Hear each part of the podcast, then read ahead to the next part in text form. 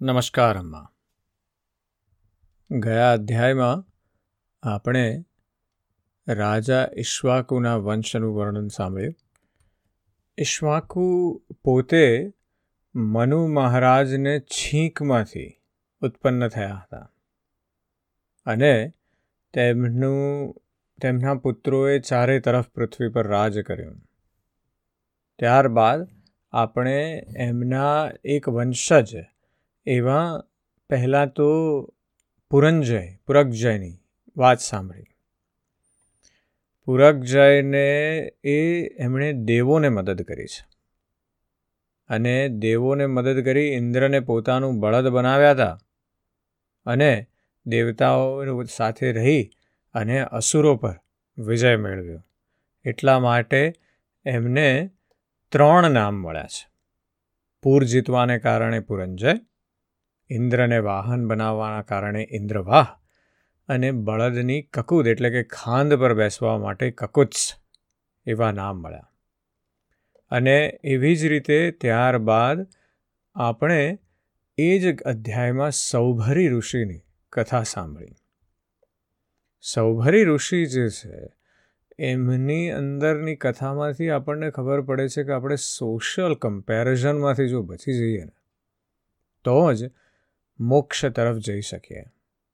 જો ઋષિઓના મન પણ સોશિયલ કમ્પેરિઝનથી ચલિત થઈ જાય અને કેટલા સિમ્પલી માત્ર એક માછલીને જોઈને ઋષિનું મન જો ચલિત થઈ જાય, તો આપણી તો શક્યતાઓ જ શું છે? આ સમજવું રહ્યું આપણે. અને ગયા અધ્યાયમાં આની આપણને ઉમદા સમજણ મળી છે. આજના અધ્યાયમાં આપણે રાજા ત્રિશંકુ અને હરિશ્ચંદ્રની કથાની વાત કરવી છે. શ્રી સુખદેવજી કહે છે, પરીક્ષિત, હું વર્ણન કરી ચૂક્યો છું કે માંધાતાના પુત્રોમાં સૌથી મોટા અંબરીશ હતા. તેમના દાદા યુવનાશ્વે તેમને પુત્ર રૂપે સ્વીકારી લીધા. તેમનો પુત્ર થયો યૌવનાશ્વ. યૌવનાશ્વનો હારિત. માંધાતાના વંશમાં આ ત્રણ અવાંતર ગોત્રોના પ્રવર્તક થયા. માંધાતાના બીજા પુત્ર, પુરુકુત્સ સાથે નાગોએ પોતાની બહેન નર્મદાનું લગ્ન કર્યું હતું. નાગરાજ વાસુકીની આજ્ઞાથી નર્મદા તેના પતિને રસાતલમાં લઈ ગઈ. ત્યાં ભગવાનની શક્તિથી સંપન્ન થઈને પુરુકુત્સે વધ કરવા યોગ્ય ગંધર્વોને મારી નાખ્યા. આનાથી પ્રસન્ન થઈને નાગરાજે પુરુકુત્સને વરદાન આપ્યું કે જે આ પ્રસંગનું સ્મરણ કરશે, તે સર્પોથી નિર્ભય થઈ જશે. રાજા પુરુકુત્સનો પુત્ર ત્રસદસ્યુ હતો. તેના પુત્ર થયા અનરણ્ય. અનરણ્યના હયર્શ્વ તેમના અરુણ અને અરુણનો પુત્ર થયો ત્રિબંધન. ત્રિબંધનનો પુત્ર સત્યવ્રત થયો. સત્યવ્રત ત્રિશંકુના નામથી પણ પ્રસિદ્ધ થયો. જો કે ત્રિશંકુ પોતાના પિતા અને ગુરુદેવના શાપથી ચાંડાળ બની ગયા હતા. પરંતુ વિશ્વામિત્રજીના પ્રભાવથી સદેહે સ્વર્ગમાં ચાલ્યા ગયા. દેવતાઓએ તેમને ત્યાંથી પાછા ધકેલ્યા અને તેઓ ઊંધા મસ્તકે પડી ગયા. પરંતુ વિશ્વામિત્રજીએ પોતાના તપોબળથી તેમને આકાશમાં જ સ્થિર કરી દીધા. તેઓ આજે પણ આકાશમાં લટકી રહેલા દેખાય છે. ત્રિશંકુની વાર્તા આમ ભાગવતમાં આવી રીતે એકદમ ખૂબ સંક્ષેપમાં કરી છે. પણ એ વાર્તામાં મર્મ ખૂબ છે. વસ્તુસ્થિતિ એવી છે કે રાજા સત્યવ્રતને સદેહે સ્વર્ગમાં જવું છે. અને એ પ્રકૃતિના નિયમ વિરુદ્ધ છે.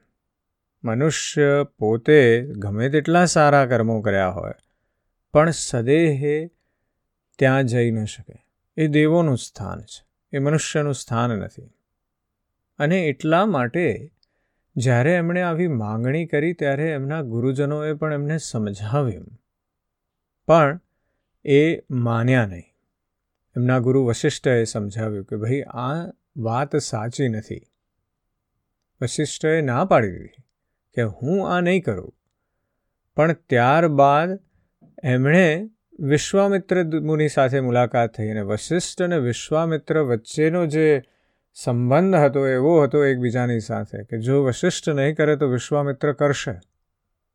અને એ જે એમની વચ્ચે જે રાઇવલરી કોમ્પિટિશન હતી એટલે વિશ્વામિત્રજીએ આ બીડું ઉઠાવી લીધું. પોતાના તપોબળથી વિશ્વામિત્રજીએ ત્રિશંકુને એટલે કે સત્યવ્રતને સ્વર્ગ તરફ તો મોકલી દીધા, પણ ઇન્દ્ર વગેરે દેવોએ તેમને પાછા પણ મોકલી દીધા. એટલે પેલી ગુજરાતીમાં એક કહેવત છે કે હીરો ઘોઘે જઈ આવ્યો ને ડેલીએ હાથ દઈ આવ્યો. એવી પરિસ્થિતિ થઈ. અને ત્યારબાદ હવે ત્રિશંકુજીની અવસ્થા આવી. સત્યવ્રત પૃથ્વી પર પણ આવી શકતા નહોતા, સ્વર્ગમાં પણ જઈ નહોતા શકતા. આ કથા જે છે, એ આપણા માટે એક રૂપક છે. એ કારણ એનું એ છે કે આ આપણને આપણી પ્રેઝન્ટ અવસ્થા, અત્યારની અવસ્થા અને આપણી ભવિષ્યની જે અવસ્થાઓ છે એના વચ્ચે દેખાડે છે કે આપણી અત્યારની જે બધી ડિઝાયર્સ છે, આપણી લોલુપતા છે, એ જે છે ને, એ આપણને હંમેશા દુઃખી કરે છે. પ્રેઝન્ટ અને ફ્યુચર વચ્ચેનો જે ગેપ છે, એમાં આપણે અંટાઈ જઈએ છીએ. અને એ જે ગેપ આવે છે એનું કારણ શું છે? આ ત્રિશંકુ આપણે બધાએ છીએ. અને એનું કારણ એ છે કે આપણે પણ સૌભરી ઋષિની જેમ કમ્પેરિઝન કર્યા કરીએ છીએ. આખો દિવસ મારી પાસે શું છે એ જોવાની જગ્યાએ મારી પાસે શું નથી અને બીજા પાસે શું છે એ જ જોયા કરીએ છીએ. અને એ જોયા કરીએ એટલે આપણે પણ આ ત્રિશંકુ અવસ્થામાં જ છીએ. ત્રિશંકુ તો એક રૂપક છે કે આપણે એ સ્વર્ગ અને પૃથ્વીની વચ્ચે ફસાયા છીએ, પણ આપણે પણ સ્વર્ગ અને પૃથ્વીની વચ્ચે ફસાયા છીએ. અને આપણે એવી રીતે ફસાયા છીએ કે એમાં ક્યાંય જવાની જગ્યા રહી નથી. એનું કારણ, બસ એનું કારણ આ જ છે કે આપણે કન્ટિન્યુઅસલી આપણી ડિઝાયર્સને કંટ્રોલમાં રાખી નથી શકતા. આપણે એક સતત પદાર્થ ભાવ તરફ, ભોગ તરફ ભાગ્યા કરીએ છીએ. આપણને બધું વધુ ને વધુ સુંદર જ જોઈએ છે. જે છે, એમાં સુંદરતા નથી દેખાડતી, પણ કંઈક વધારે હશે તો વધારે સુંદર હશે. એવી અવસ્થા દેખાય છે અને ત્યાં જ આપણે ત્રિશંકુ બની જઈએ છીએ. સુખદેવજી આગળ કહે છે કે ત્રિશંકુના પુત્ર હતા હરિશ્ચંદ્ર. તેમના માટે વિશ્વામિત્ર અને વશિષ્ઠ એકબીજાને શાપ આપીને પક્ષી થઈ ગયા અને ઘણા વર્ષો સુધી લડતા રહ્યા. હરિશ્ચંદ્રને કોઈ સંતાન ન હતું. તેથી તેઓ બહુ ઉદાસ રહેતા હતા. નારદજીના ઉપદેશથી તેમણે વરુણ દેવતાના શરણમાં આવ્યા. અને તેમને પ્રાર્થના કરી કે પ્રભુ મને પુત્ર પ્રાપ્ત થાય. મહારાજ, જો મારે ત્યાં વીર પુત્ર થશે, તો હું તેના દ્વારા તમારું યજન કરીશ. વરુણદેવે કહ્યું, સારું. ત્યારે વરુણદેવની કૃપાથી હરિશ્ચંદ્રને રોહિત નામનો પુત્ર થયો. પુત્ર થતાં જ વરુણદેવે આવીને કહ્યું, હરિશ્ચંદ્ર, તમને પુત્ર પ્રાપ્તિ થઈ ગઈ. હવે તેના દ્વારા મારું યજન કરો. હરિશ્ચંદ્રએ કહ્યું, હવે આપનો આ યજ્ઞ પશુ રોહિત દસ દિવસથી ઉપરનો થઈ જશે. ત્યારે તે યજ્ઞને યોગ્ય થશે. દસ દિવસ વીતી ગયા, પછી વરુણે આવીને કહ્યું, હવે મારો યજ્ઞ કરો. હરિશ્ચંદ્રએ કહ્યું, જ્યારે તમારા યજ્ઞ પશુના મુખમાં દાંત આવશે ત્યારે તે યજ્ઞને યોગ્ય થશે. દાંત નીકળ્યા પછી વરુણે કહ્યું, હવે આના દાંત આવી ગયા છે. મારો યજ્ઞ કરો. હરિશ્ચંદ્રએ કહ્યું, જ્યારે આના દૂધના દાંત પડી જશે, ત્યારે આ યજ્ઞને યોગ્ય થશે. દૂધના દાંત પડી ગયા, પછી વરુણે કહ્યું, હવે આ યજ્ઞ પશુના દાંત પડી ગયા છે. મારો યજ્ઞ કર્યો. હરિશ્ચંદ્રએ કહ્યું જ્યારે તેના બીજી વારના દાંત આવી જશે, ત્યારે આ પશુ યજ્ઞને યોગ્ય થઈ જશે. દાંત ફરી ઉગી આવ્યા, ત્યારે વરુણ પાછા આવ્યા અને કહ્યું, હવે મારો યજ્ઞ કરો. હરિશ્ચંદ્રએ કહ્યું, વરુણજી, મહારાજ, ક્ષત્રિય જ્યારે કવચ ધારણ કરે છે, ત્યારે તેને યજ્ઞ માટે પવિત્ર પશુ માનવામાં આવે છે. પરીક્ષિત આ પ્રમાણે રાજા હરિશ્ચંદ્ર પુત્રના પ્રેમમાં વાયદાઓ કરીને સમય ટાળતા રહ્યા. તેનું કારણ એ હતું કે પુત્ર સ્નેહના બંધને તેમના હૃદયને જકડી લીધું હતું. તેઓ જે સમયે કહેતા, વરુણદેવ તે સમયની રાહ જોતા.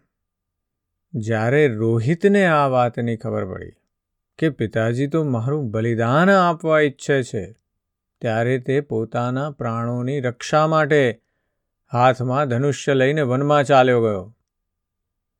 થોડા દિવસ પછી તેને ખબર પડી કે વરુણદેવે કોપાયમાન થઈને મારા પિતાજી પર આક્રમણ કર્યું છે, જેના કારણે તેઓ જળોદર નામના રોગથી પીડાય છે.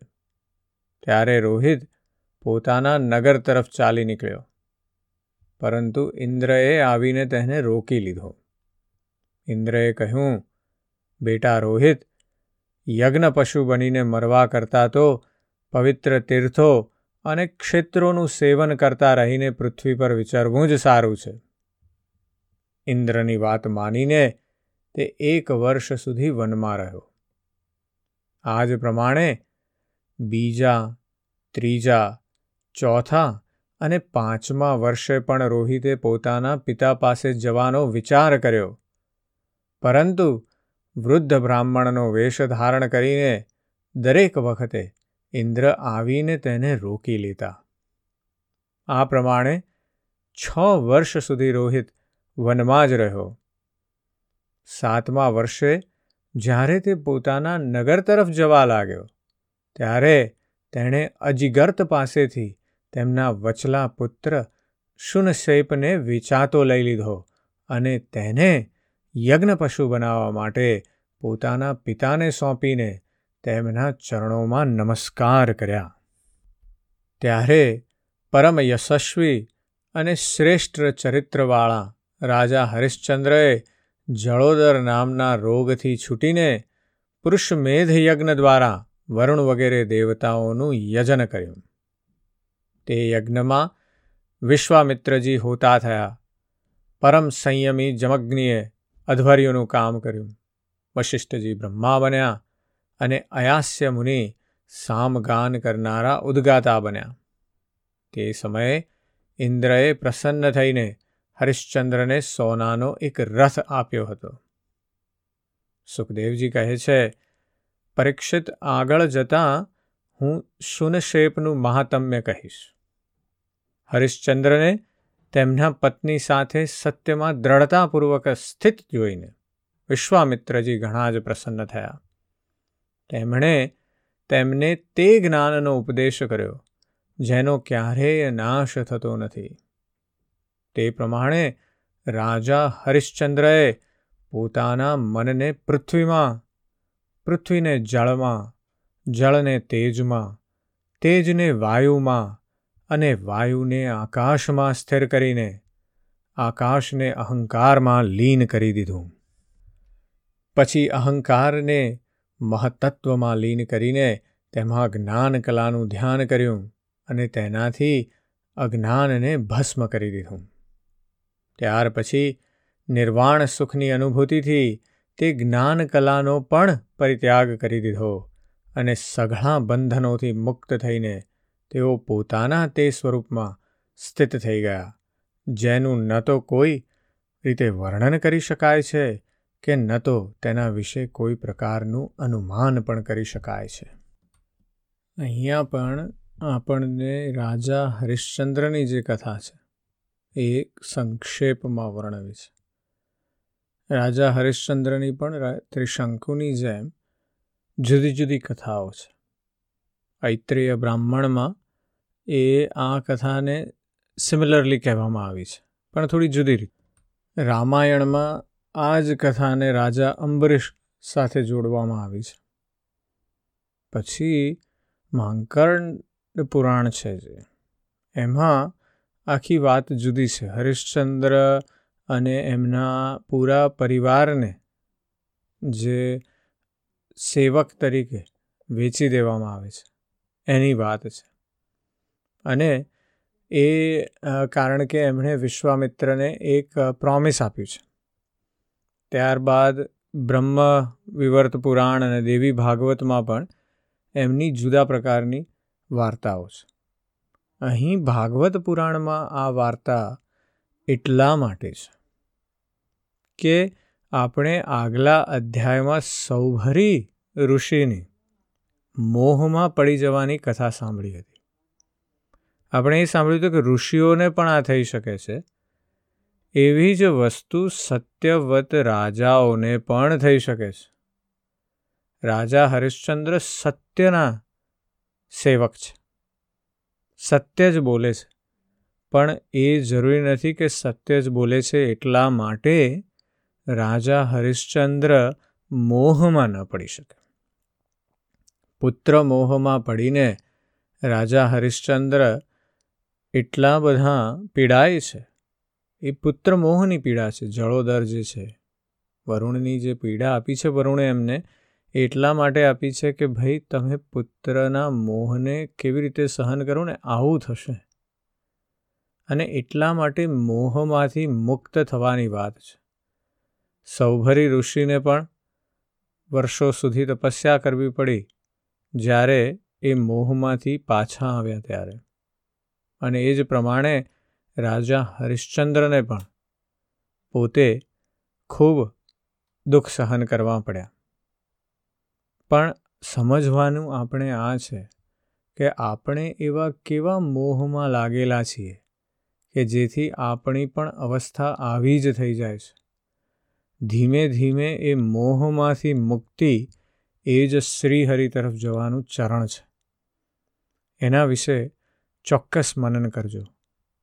આજે બસ આટલું જ. જય શ્રી કૃષ્ણ.